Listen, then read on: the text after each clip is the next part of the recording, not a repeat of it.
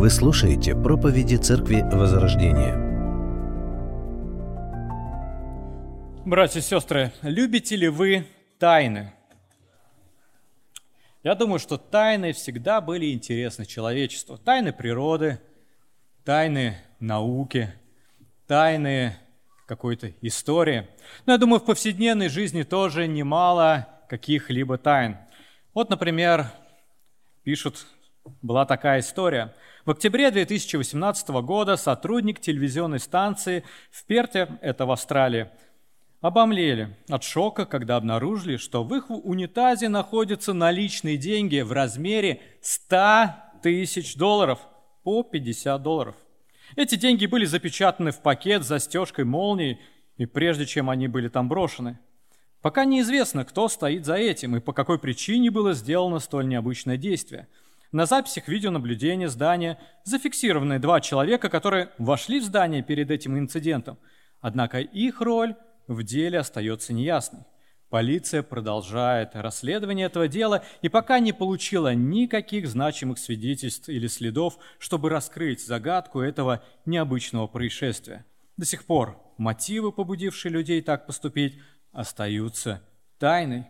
И не обнаружено никаких улик, позволяющих понять, почему кто-то решил избавиться от такой значительной суммы наличных, при том таким образом. Итак, тайна ли это? Да, это тайна. Ну вот еще в истории. Как-то летом в 1518 году в Страсбурге женщина вдруг начала танцевать посреди улицы. Она дико выплясывала, пока не упала от усталости. Самое странное, что постепенно к ней присоединились и другие. Через неделю на, в городе танцевал уже 34 человека, через месяц 400 человек – Многие танцоры умерли от переутомления и сердечных приступов. Врачи не знали, что думать, и церковники тоже никак не могли изгнать вселяющихся в танцорах бесов. В конце концов было решено оставить танцоров в покое, и лихорадка постепенно сошла на нет. Но что ее вызвало? Никто так и не узнал.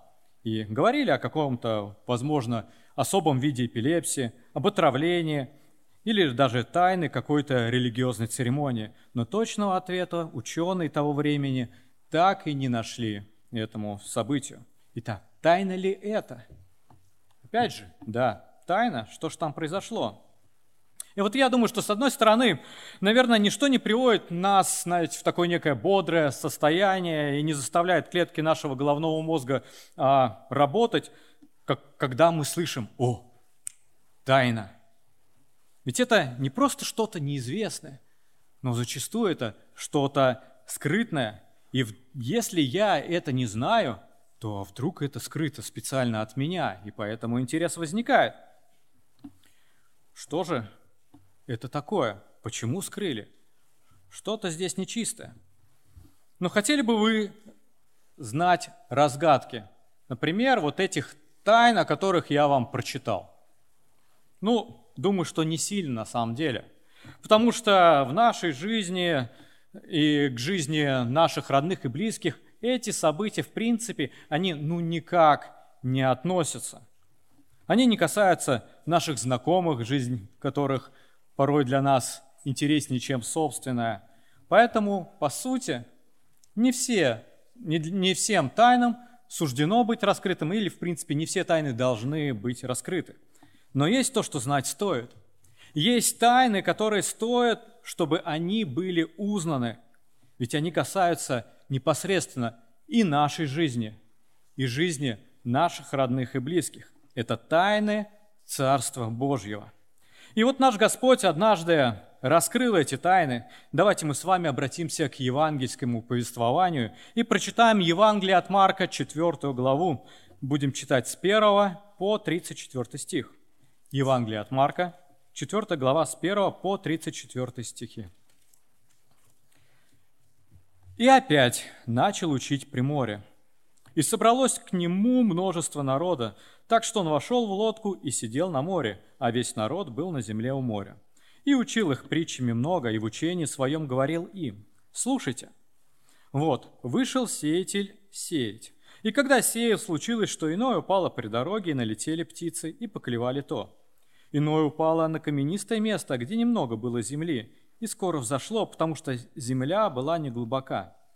Когда же взошло солнце, увяло, и как не имело корня, засохло. Иное упало в тернии, и терния выросла и заглушила семя, и оно не дало плода. А иное упало на добрую землю и дало плод, который взошел и вырос, и, не, и принесло иное тридцать, иное шестьдесят, а иное сто. И сказал им, кто имеет уши слышать, да слышит. Когда же остался без народа, окружающие его вместе с двенадцатью спросили его о притче, и сказал им, вам дано знать тайны Царства Божия, а тем внешним все бывает в притчах, так что они своими глазами смотрят и не видят, своими ушами слышат и не разумеют, да не обратятся, и прощены будут им грехи. И говорит им, не понимаете этой притчи? Как же вам уразуметь все притчи? Сеятель слово сеет. Посеянное при дороге означает тех, в которых сеется слово, но которым, когда слышат, тотчас приходит сатана и похищает слово, посеянное в сердцах их. Подобным образом и посеянное на каменистом месте означает тех, которые, когда услышат слово, тотчас с радостью принимают его, но не имеют в себе корня и не постоянны. Потом, когда настает скорбь или гонение за слово, тотчас соблазняются. Посеянное в тернии означает слышащих слово, но в которых заботы века сего, обольщение богатством и другие пожелания входят в них, заглушают слово, и оно бывает без плода. А посеянное на доброй земле означает тех, которые слушают слово и принимают, и приносят плод, один в тридцать, другой в шестьдесят, иной во сто крат. И сказал им, для того ли приносится свеча, чтобы поставить ее под сосуд или под кровать, не для того ли, чтобы поставить ее на подсвечнике? Нет ничего тайного, что не сделалось бы явным, и ничего не бывает потаенного, что не вышло бы наружу. Если кто имеет уши слышать, да слышит. И сказал им, замечайте, что слышите. Какую меру мерите, такое отмерено будет вам, и прибавлено будет вам, слушающим. Ибо кто имеет, тому дано будет, а кто не имеет, у того отнимется и то, что имеет.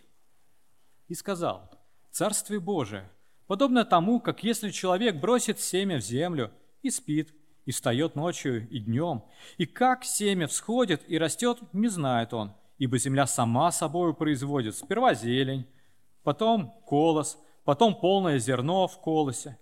Когда же созреет плод, немедленно посылает серп, потому что настала жатва. И сказал, чему уподобим Царствие Божие или какую притчу изобразим его?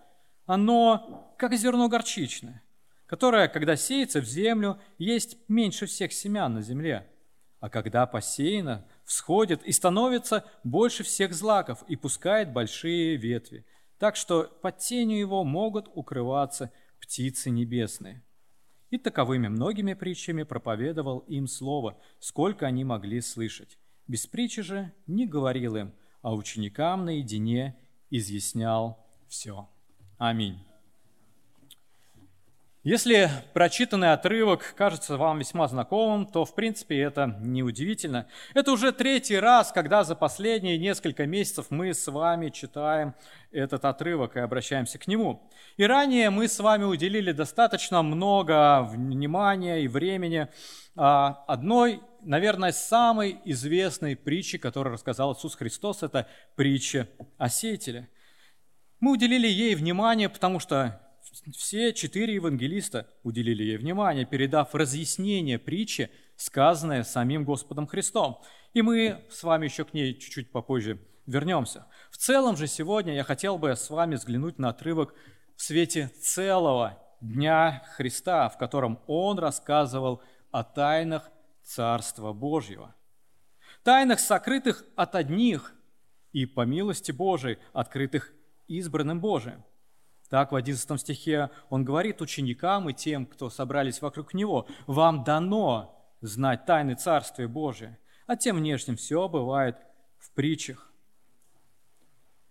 Раскрывая тайны Царства Божьего, Христос облег их в притчи, в которых он как, которые он как раз и разъяснял своим ученикам и делал их понятными для одних людей, но остающиеся простыми рассказами для других, которые как он говорит, своими глазами смотрят и не видят, своими ушами слышат и не разумеют, да не обратятся, и прощены будут им грехи.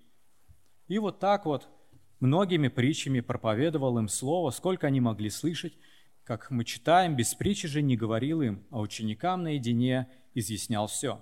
Итак, Христос притчами учится в народ у моря. Он проповедует Евангелие Царства Божия, как рассказывает нам об этом евангелист Марк. И он через притчи рассказывает тайны Царства Божия. И евангелист Марк передает нам с вами три притчи, сказанные Господом в тот день. Давайте попробуем понять как минимум три истины, заключенные в них. И вот а, говоря о тайне Царства Божьего, мы можем говорить о том, что было скрыто или что как минимум было непонятно для людей времен Христа и что Иисус объяснил, открыл и разъяснил. Поэтому, рассуждая вот над этими притчами сейчас, мы с вами их, на них будем смотреть а, с точки зрения трех вопросов. Первое – это что было сокрыто для людей времен Христа относительно Царства Божия, или какое неверное мышление они имели относительно Царства. Второй вопрос, что открывает Христос в притче о Царстве Божьем. И третий, как эта тайна касается нас с вами, соответственно. Итак, первое, притча о сеятеле. С третьего стиха мы читаем, слушайте, вот, вышел сеятель сеять, и когда сеял, Случилось, что иное упало при дороге, и налетели птицы и поклевали то. Иное упало на каменистое место, где немного было земли, и скоро взошло, потому что земля была не глубока. Когда же взошло солнце, увяло, и, как не имело корня, засохло. Иное упало в тернии, и терния выросла, и заглушило семя, и оно не дало плода. И иное упало на добрую землю и дало плод, который взошел и вырос, и принесло иное тридцать, иное шестьдесят, иное сто и сказал им, кто имеет уши слышать, да слышит. Итак, наш с вами первый вопрос. Что было сокрыто для людей времен Христа относительно Царства Божия, или какое неверное мышление они имели относительно Царства? Не секрет, что Писание открывает нам с вами исключительность и избранность еврейского народа. Так Бог дал обетование Аврааму в Бытие в 12 главе, во втором стихе. «И я произведу от тебя великий народ, и благословлю тебя, и возвеличу имя твое, и будешь ты в благословении. Я благословлю благословляющих тебя, и злословящих тебя прокляну, и благословятся в тебе все племена земные». Бог определил также особый статус Израиля среди всех народов земли, дав ему закон – через Моисея. Мы читаем во Второзаконии 14 главе. «Ибо ты народ святой у Господа Бога твоего, и тебя избрал Господь, чтобы ты был собственным его народом из всех народов, которые на земле». Также в течение истории Бог напоминал Израилю об этом через своих пророков, например, через Исаию. 44 глава. «А ныне слушай, Иаков, раб мой, и Израиль, которого я избрал, так говорит Господь, создавший тебя и образовавший тебя, помогающий тебе от утробы матери. Не бойся, раб мой Иаков и возлюбленный Израиль, которого я избрал. Израиль всегда имел и будет иметь такой, знаете, особый статус в истории человечества. И апостол Павел подчеркивает это в послании к римлянам. Он говорит об Израиле а, в 9 главе что Израилю, евреям, принадлежат усыновление и слава, и заветы, и законоположение, и богослужение, и обетование, их и отцы, и от них Христос по плоти, сущий над всеми Бог, благословенный вовеки. И вот такое вот а, привилегированное положение израильского народа в истории, в обетованиях, в законе, данным самим Богом, оно ослепляло еврейский народ на протяжении всей истории от Моисея и, в принципе, до сегодняшнего дня. И, конечно же, оно ослепляло людей времен Христа, когда за своим положением они не видели и не слышали того, кто вел их в это самое привилегированное положение, кто его им дал. В Евангелии от Иоанна в 8 главе мы слышим такие их слова. «Мы семя Авраамова и не были рабами никому никогда. Вот их аргумент, аргумент их особенности, избран, избранности, привилегированности. Так мыслили люди времен Христа. То есть какое неверное мышление было у народа, что Божье царство – это царство Израиля только потому, что они евреи. Но нам известно, что Бог сам в истории неоднократно осаживал свой избранный народ. Так, например, в числах он говорит Моисею, «Доколе будет раздражать меня народ этот, и доколе будет он не верить мне при всех знамениях, которые делал я среди его, поражу его язвию и истреблю его, и произведу от тебя народ многочисленнее и сильнее его». То есть, как мы видим, привилегированность этого народа не помогала ни их послушанию Богу, ни Божьей оценке их жизни. А дальше, на самом деле, в истории было еще хуже. Так Бог говорит через пророков страшное пророчество Иезекииля в пятой главе. Так говорит Господь Бог. Это Иерусалим. И я поставил его среди народов и вокруг него земли а он поступил против постановлений моих нечестивее язычников и против уставов моих хуже, нежели земли вокруг него, ибо они отвергли постановления мои и по уставам моим не поступают. В восьмом стихе. «Поэтому так говорит Господь Бог, вот, я против тебя, я сам, и произведу среди, среди тебя суд перед глазами язычников». Опять же, Божья оценка народа, непослушание Божьим повелениям. Его вердикт, как он скажет там дальше, «Сделаю над тобою то, чего я никогда не делал, и чему подобного впредь не буду делать за все твои мерзости». Вот и Христос – Придя на землю, проповедуя Евангелие Царства, рассказал притчу народу, имевшему мышление, что они будут в Божьем Царстве только потому, что они евреи. Что же открывает Христос в притче о Царстве Божьем? Это наш с вами второй вопрос. В притче о сеятеле Иисус открывает, что Божье Царство наполняет люди, в жизни которых Слово Божие приносит плод – Марк и иные евангелисты передают достаточно подробное толкование этой притчи, и смысл сводится к тому, что отношение к Слову Божьему определяет вечную участь человека. Отношение к Слову Божьему определяет вечную участь человека. То есть безразличие к Слову Божьему, поверхностность по отношению к Слову Божью, обесценивание Слова Божьего. Это то, что как раз характеризует первые три вида почвы. Они не просто знаете, бесполезны в жизни, но в итоге скорее станут аргументом обвинения на Божьем суде против человека. Против того, глаза которого смотрели на Слово Божие, но не видели его. Уши которого слышали Слово Божие, но не слышали его и не слушали. Как как раз это и происходило в народе израильском, то, что мы с вами уже вспоминали – и лишь внимательное слушание, принятие и применение Слова Божия, исполнение его, то, что как раз характеризует добрая почва, приносит пользу и плод в жизни человека для славы Божьей. То есть, по сути, в притче о сеятеле Христос говорит, что Царство Божие – это Царство Божьего Слова. Царство Божье – это Царство Божьего Слова – ну и третий вопрос. Как же эта тайна касается нас с вами? Все просто.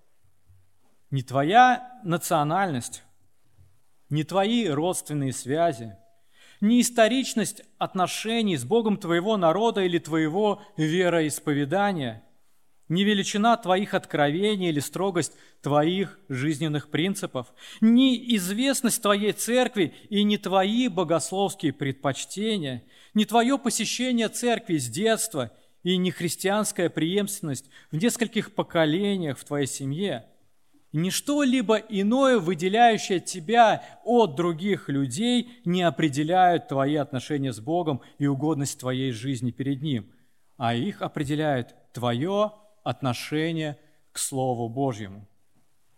Ведь, во-первых, именно Слово, именно твое отношение к Слову Божьему свидетельствует о том, что Писание называет возрождением. Мы читаем в Евангелии от Иоанна в первой главе, а тем, которые приняли Его, верующим во имя Его, далась быть чадами Божиими, которые не от крови, не от хотения плоти, не от хотения мужа, но от Бога родились. Каким образом происходит это самое возрождение через Слово Божье? Апостол Иаков пишет в послании в первой главе 18 стихе, «Восхотев, родил он нас словом истины». Апостол Павел в Каримской церкви в первом послании 4 главе 15 стихе говорит, «Я родил вас во Христе Иисусе благовествованием, то есть Словом Божьим о Христе». Вот внимательное слушание Слова Божьего открывает всю глубину твоего духовного падения, всю твою испорченность и безнадежность, потому что в своем естественном состоянии – ты с рождения являешься духовно мертвым человеком перед Богом. И результатом твоей жизни является справедливое осуждение на вечность в озере Огненном. Но читая то же слово, вникая в него, мы видим, что оно указывает на величие – благость и превосходство нашего Господа Иисуса Христа, на Его славу, который взял все твои грехи на себя и через веру в Него, по благодати, который дает тебе прощение грехов, оправдание тебя перед своим Отцом и вечную жизнь в Его Божьем Царстве. И вот осмысление, принятие этого слова, выраженное в смирении и согласии с Ним, должно привести тебя к покаянию, к устремлению к этому чудному Спасителю и Его Голгофскому кресту, к мольбе Ему о, о том, чтобы Он стал твоим Спасителем, о возложении всей надежды как раз на это самое слово, которое рассказывает о Нем, чтобы Он освободил тебя, чтобы Он дал тебе силы и способность оставить грех и посвятить всю твою жизнь Ему – Ему, славному Господу, Спасителю. Так вот, есть ли у тебя такое свидетельство в твоей жизни? Если да, то слава Богу за тебя. Твои глаза и уши, значит, открыты. Ты увидел и услышал живое для тебя слово, и Бог по своей благодати возродил тебя. Так что теперь ты не мертв духовно. Нет, теперь ты жив во Христе, жив для Христа.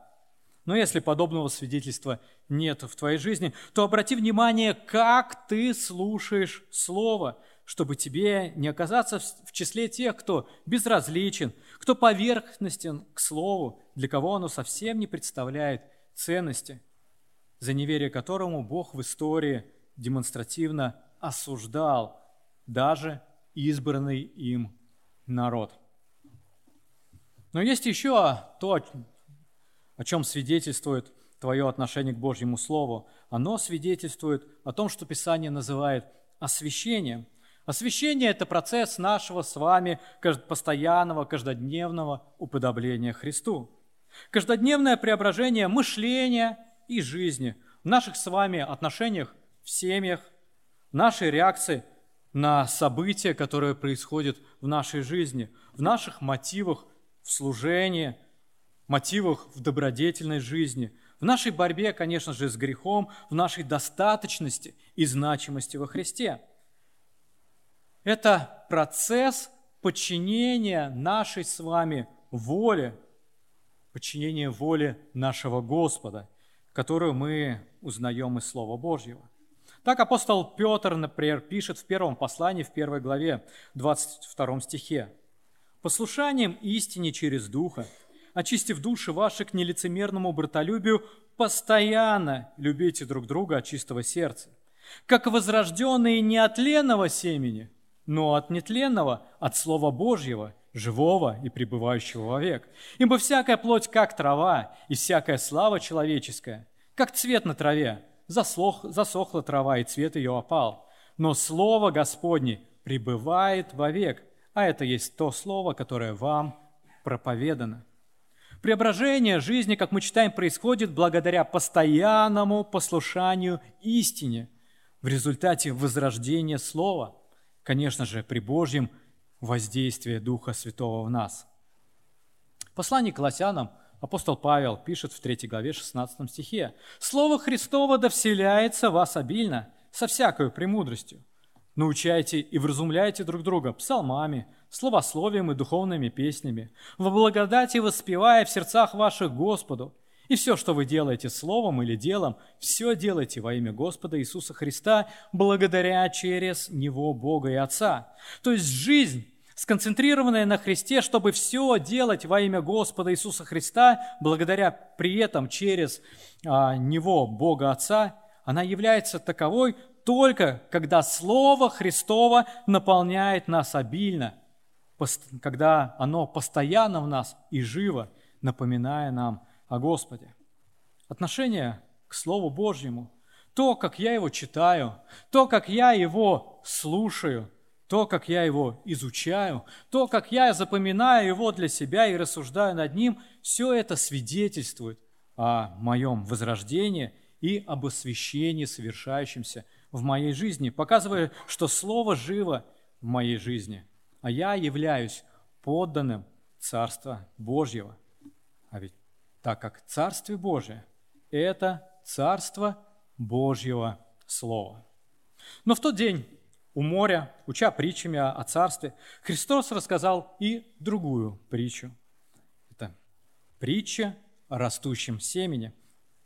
Мы читаем с 26 стиха. «И сказал, Царствие Божие подобно тому, как если человек бросит семя в землю и спит, и встает ночью и днем, и как семя всходит и растет, не знает он, ибо земля сама собой производит сперва зелень, потом колос, потом полное зерно в колосе. Когда же созреет плод, немедленно посылает серп, потому что настала жатва.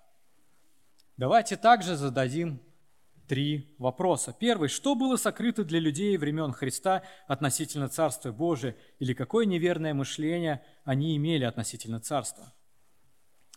Как нам с вами известно, люди времен Христа ожидали Мессию. И при этом они жили в оккупации и находились под властью римлян. Они ожидали исполнения пророчеств об установлении мессианского царства – и вот одно из таких ярких пророчеств мы читаем а, у пророка Авдия в первой главе. «А на горе Сионе будет спасение, и будет она святынью. И дом Иакова получит во владение наследие свое, и дом Иакова будет огнем, и дом Иосифа – пламенем, а дом Исава – соломою. Зажгут его и истребят его, и никого не останется из дома Исава, ибо Господь сказал это. И завладеют те, которые к югу, горою Исава, а которые в долине – филистимлянами. И завладеют полем Ефрема и полем Самарии, а Вениамин завладеет Галаадом. И переселенные из войска сынов Израилевых завладеют землей ханаанскую до Сарепты, а переселенные из Иерусалима, находящиеся в Сефараде, получат во владение города южные. И придут спасители на гору Сион, чтобы судить гору Исава, и будет Царство Господа. Вся история Израиля, от вхождения их в землю обетованную, о чем мы с вами читаем на воскресной школе, и дальнейшая их жизнь во времена судей, царей, нападения Ассирии, Вавилона, греков, наконец, римлянам, показывала, что установление царства происходит через завоевание – Соответственно, их мышление, когда придет Мессия, что он должен сделать, по их мнению? Он должен завоевать. Он должен завоевать, устроить революцию, устроить восстание, совершить что-то массовое, яв, явное и победоносное против врагов, чтобы установить свое царство. И вот на протяжении евангельских повествований мы вот словно чувствуем вот подобное напряжение в мышлении народа. Например, в Луке 19 главе мы читаем, когда же они слушали это, присовокупил Христос притчу, ибо Он был близ Иерусалима, и они думали, что скоро должно открыться Царство Божье. Мы можем предположить, что именно такое мышление мотивировало и учеников Христа по пути в Иерусалим спросить, «Дай нам сесть у тебя одному по правую сторону, а другому по левую в славе Твоей». Я уверен, что именно это, такое мышление наполняло сердца людей, постилавших одежды и пальмовые ветви перед Христом при Его въезде в Иерусалим, когда они восклицали, Евангелие от Марка мы читаем, «Асана! Благословен грядущий во имя Господне! Благословенно грядущее во имя Господа Царство, Отца нашего Давида! Асана Вышних!» Что же было сокрыто для людей и какое же неверное мышление было у народа? Что Божье Царство – это видимое, политическое, буквальное возвеличивание Царства Израиля здесь и сейчас. Но Христос, придя на землю, проповедуя Евангелие Царства Божия, рассказал притчу о растущем семени. Итак, что открывает Христос в притче о Царстве Божьем – в отличие от притчи от сеятелей, толкования, толкования, которые евангелисты нам передают из, из уст самого Христа, толкование данной притчи нам с вами не оставлено. Поэтому нам с вами важно что сделать? Увидеть принцип, заложенный в ней. Как мы читаем, это притча подобие. То есть Христос говорит, что царство, оно подобно. Сравнение Царства Божьего с понятным для людей явлением ради какой-то аналогии – не стоит пытаться придать какой-то особый смысл определенным деталям в этой притче, будь то человеку, или же семени, земле, зерну или жатве. Делая это, разные толкователи давали разные варианты названия этой притчи. Например, о семени, растущем в тайне. Или такое название о терпеливом землепашце. Или о земле, которая производит сама собой. Или же такое название о беззаботном сеятеле – Встречалось в истории и такое название у толкователей о неверующем земледельце. Как мы видим из названия, люди пытались вложить а, разный смысл в эту притчу, делая акцент на каких-то определенных деталях или персонажей. Но, как мне кажется, нужно понять суть описанного Христом явления, описанного Христом процесса. На мой взгляд, в свете описанного неверного мышления которое было у израильского народа во времена Христа, что Мессия пришел завоевать. показывает, что Бог действует не так, как думают люди, а своим угодным Ему образом, устанавливая и распространяя так, как угодно Ему. Да, в процессе роста растения есть какие-то видимые моменты – которые землепашец может отметить. Это посев, это прополка, сбор урожая. Я думаю, кто занимается огородом, гораздо лучше меня об этом знают. Но большая часть роста растения, когда семя прорастает, когда оно пускает корни, когда клетки делятся и появляется росток, все это происходит незаметно для земледельца. Однако то, что он этого не видит, не значит, что это не происходит. Процесс идет. Растение, оно уже есть, и оно растет.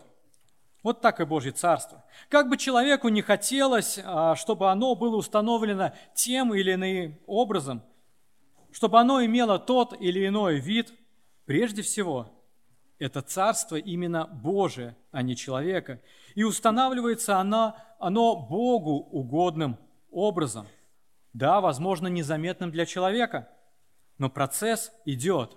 Воля Божия исполняется. Его проведение совершается и делается то, что Ему угодно, угодным Ему образом. То есть в притче о растущем семени, по сути, Христос заявляет, что Царство Божие – это Царство Божьего проведения. Царство Божье – это Царство Божье проведения.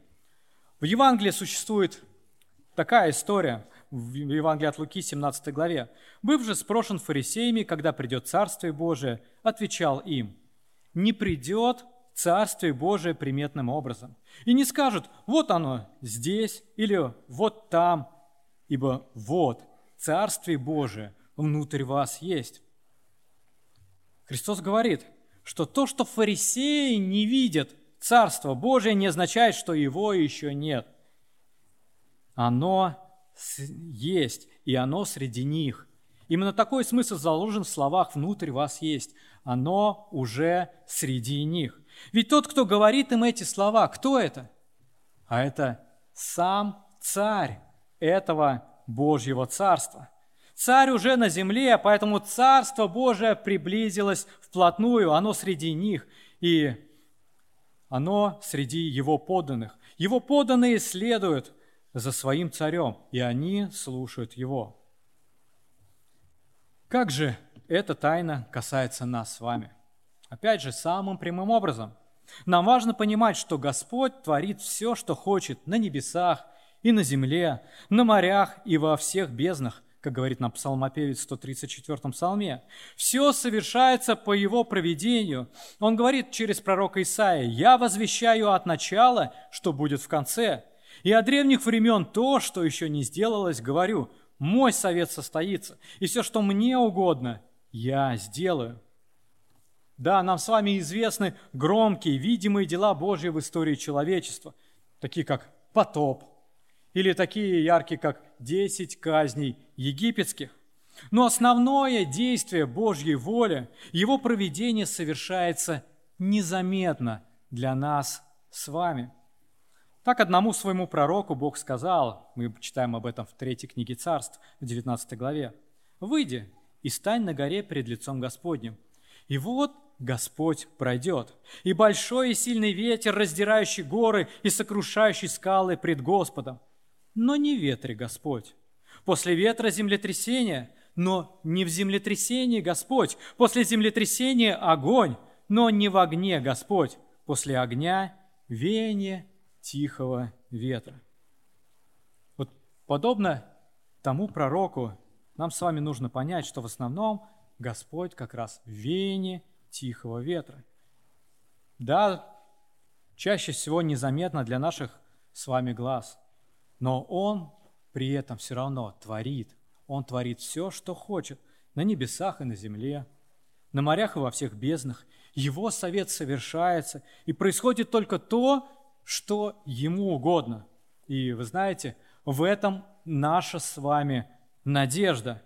В этом наш с вами покой, в этом наша с вами уверенность, что Бог здесь и сейчас, Его царство уже здесь и сейчас, потому что царь этого царства уже пришел и искупил своих подданных, и он совершает то, что ему угодно. Он ведет своих поданных к себе. Он контролирует в мою ситуацию, в какой бы я ни оказался. Он производит в моей жизни только угодное Ему. И никто и ничто не могут помешать Ему совершить Его волю в моей жизни, волю благую, волю совершенную, которая доведет меня до конца. Не власти страны, имеют определяющее мою жизнь значение. Не политические ситуации какие-либо, не природные катаклизмы, не даже не сатана и не даже я сам. Но определяющее мою жизнь значение имеет именно Бог, который совершает все по изволению воли своей. А если Его воля уже проявилась в моем возрождении, то мы можем не сомневаться, что Он завершит то, что Он инициировал. И он определил угодный ему плод. И все ведет, в том числе и меня, к финалу, к торжеству его царства. Ведь царство Божье – это царство Божьего проведения. Но в нашем повествовании мы с вами читаем еще одну притчу, еще одну тайну о царстве, которая, притча, которая известна как притча о горчичном зерне. Мы читаем с 30 стиха в нашей главе. «И сказал, чему уподобим Царствие Божие, или какую притчу изобразим его? Оно, как зерно горчичное, которое, когда сеется в землю, есть меньше всех семян на земле, а когда посеяно, всходит и становится больше всех злаков, и пускает большие ветви, так что под тенью его могут укрываться птицы небесные. Итак, наши с вами три вопроса. Что было сокрыто для людей времен Христа относительно Царства Божьего? И какое неверное мышление они имели относительно Царства? Я думаю, что предпосылки к рассказанной притчи могут быть аналогичны сказанным ранее, что Израиль имел неверные представления об установлении Божьего Царства и служении Мессии. Да, справедливости ради скажу, что мы верим, что все пророчества Ветхого Завета о мессианском царстве и участии в нем Израиля, они исполнятся. Когда? ну, как мы полагаем, во время так называемого тысячелетнего царства Христа, когда Он придет во второй раз и уже установит видимое царство на земле.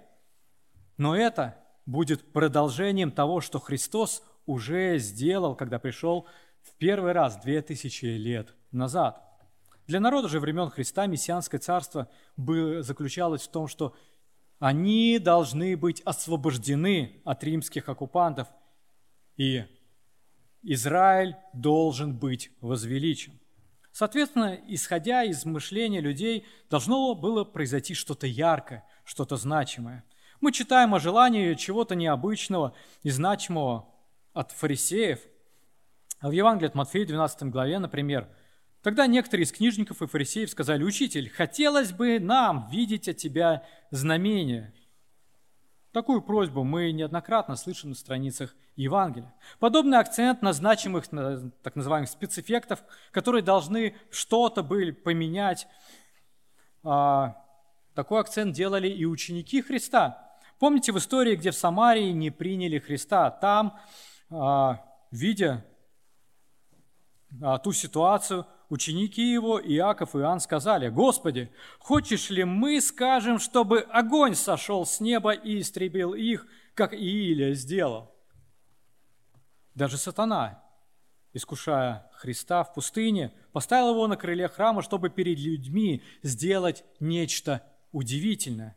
В Луке 4 а, главе 9 стихе мы читаем, «И повел его в Иерусалим, поставил его на крыле храма и сказал ему, «Если ты сын Божий, бросься отсюда вниз, ибо написано, ангелом своим заповедает о тебе сохранить тебя, и на руках понесут тебя, да не приткнешься о камень ногою твоей». То есть в своем мышлении о грядущем Божьем Царстве люди полагали, что Царство Божие достигается человеческими методами – да, при использовании сверхъестественной Божьей силы, но методами именно человеческими. Народ времен Христа хотел что-то грандиозное, полагая, что мессианское царство должно стать освобождением от римских оккупантов и возвеличиванием Израиля. Но Христос пришел, чтобы освободить людей от греха и чтобы Бог возвеличился в их жизни. Что же открывает Христос в притче о Царстве Божьем? Наш с вами второй вопрос. Рассказывая притчу о горчичном зерне, Христос проводит контраст, как из чего-то очень маленького вырастает растение, которое не только превышает своими размерами другие злаки, но даже приносит пользу окружающим животным, птицам, давая свою тень. Христос уподобляет это Царству Божьему – Увы, нам также не оставлено разъяснение и данной притчи. Но в свете заблуждений людей э, о достижении Царства Божьего человеческими методами можем предположить, что Христос открывает, что Бог силен из чего-то, кажущегося ничтожным, слабым, маленьким сделать великое. И Бог использует такой подход в построении Царства Божия. То есть суть притчи о горчичном зерне можно свести к тому, что Царство Божие – это царство Божьего могущества. Царство Божье – это царство Божьего могущества. Опять же, вопрос, как это касается нас с вами? Понимание Божьего могущества, во-первых, дает нам с вами уверенность, что Бог силен употребить нас с вами для своей славы, для построения Его Царствия.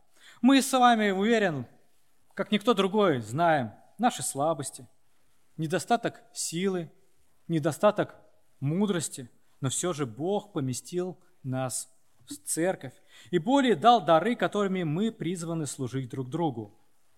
А между прочим, это Его церковь, это Его дары, это Его сила, это Его повеление, так что вперед, давайте исполнять Его.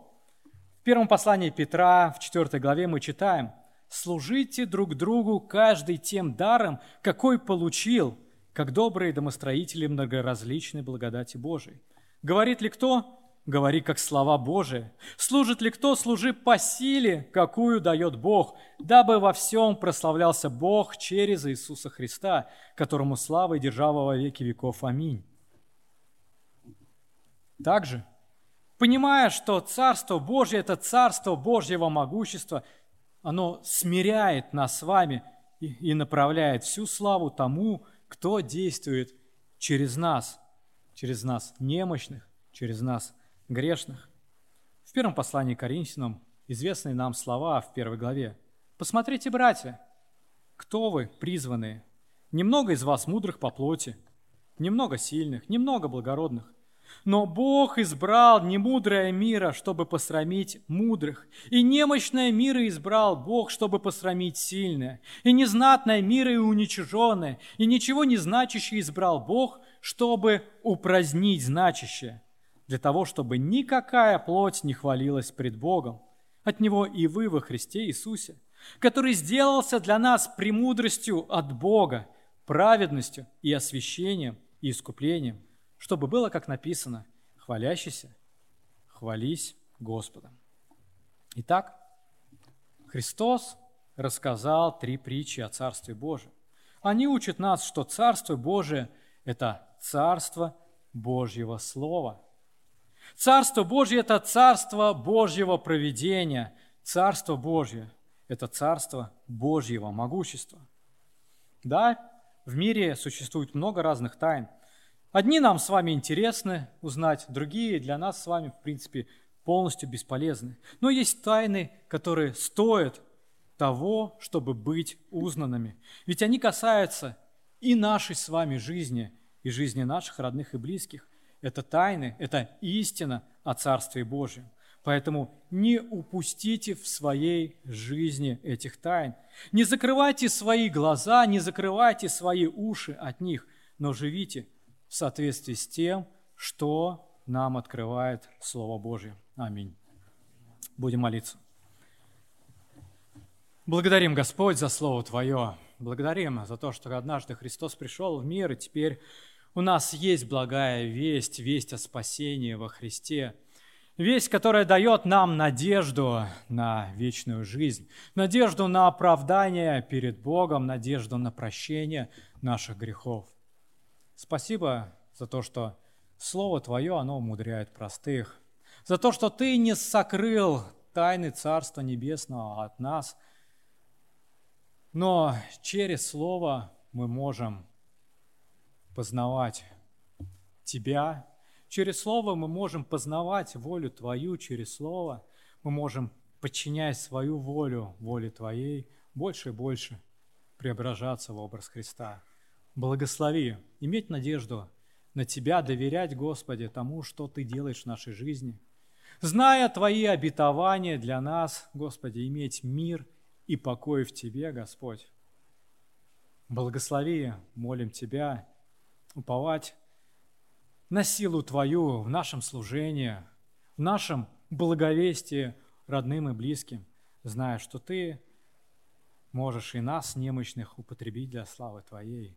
Мы очень сильно в Тебе нуждаемся, наш Бог, и при этом славим Тебя во имя Отца и Сына и Святого Духа. Аминь. Мы с вами споем.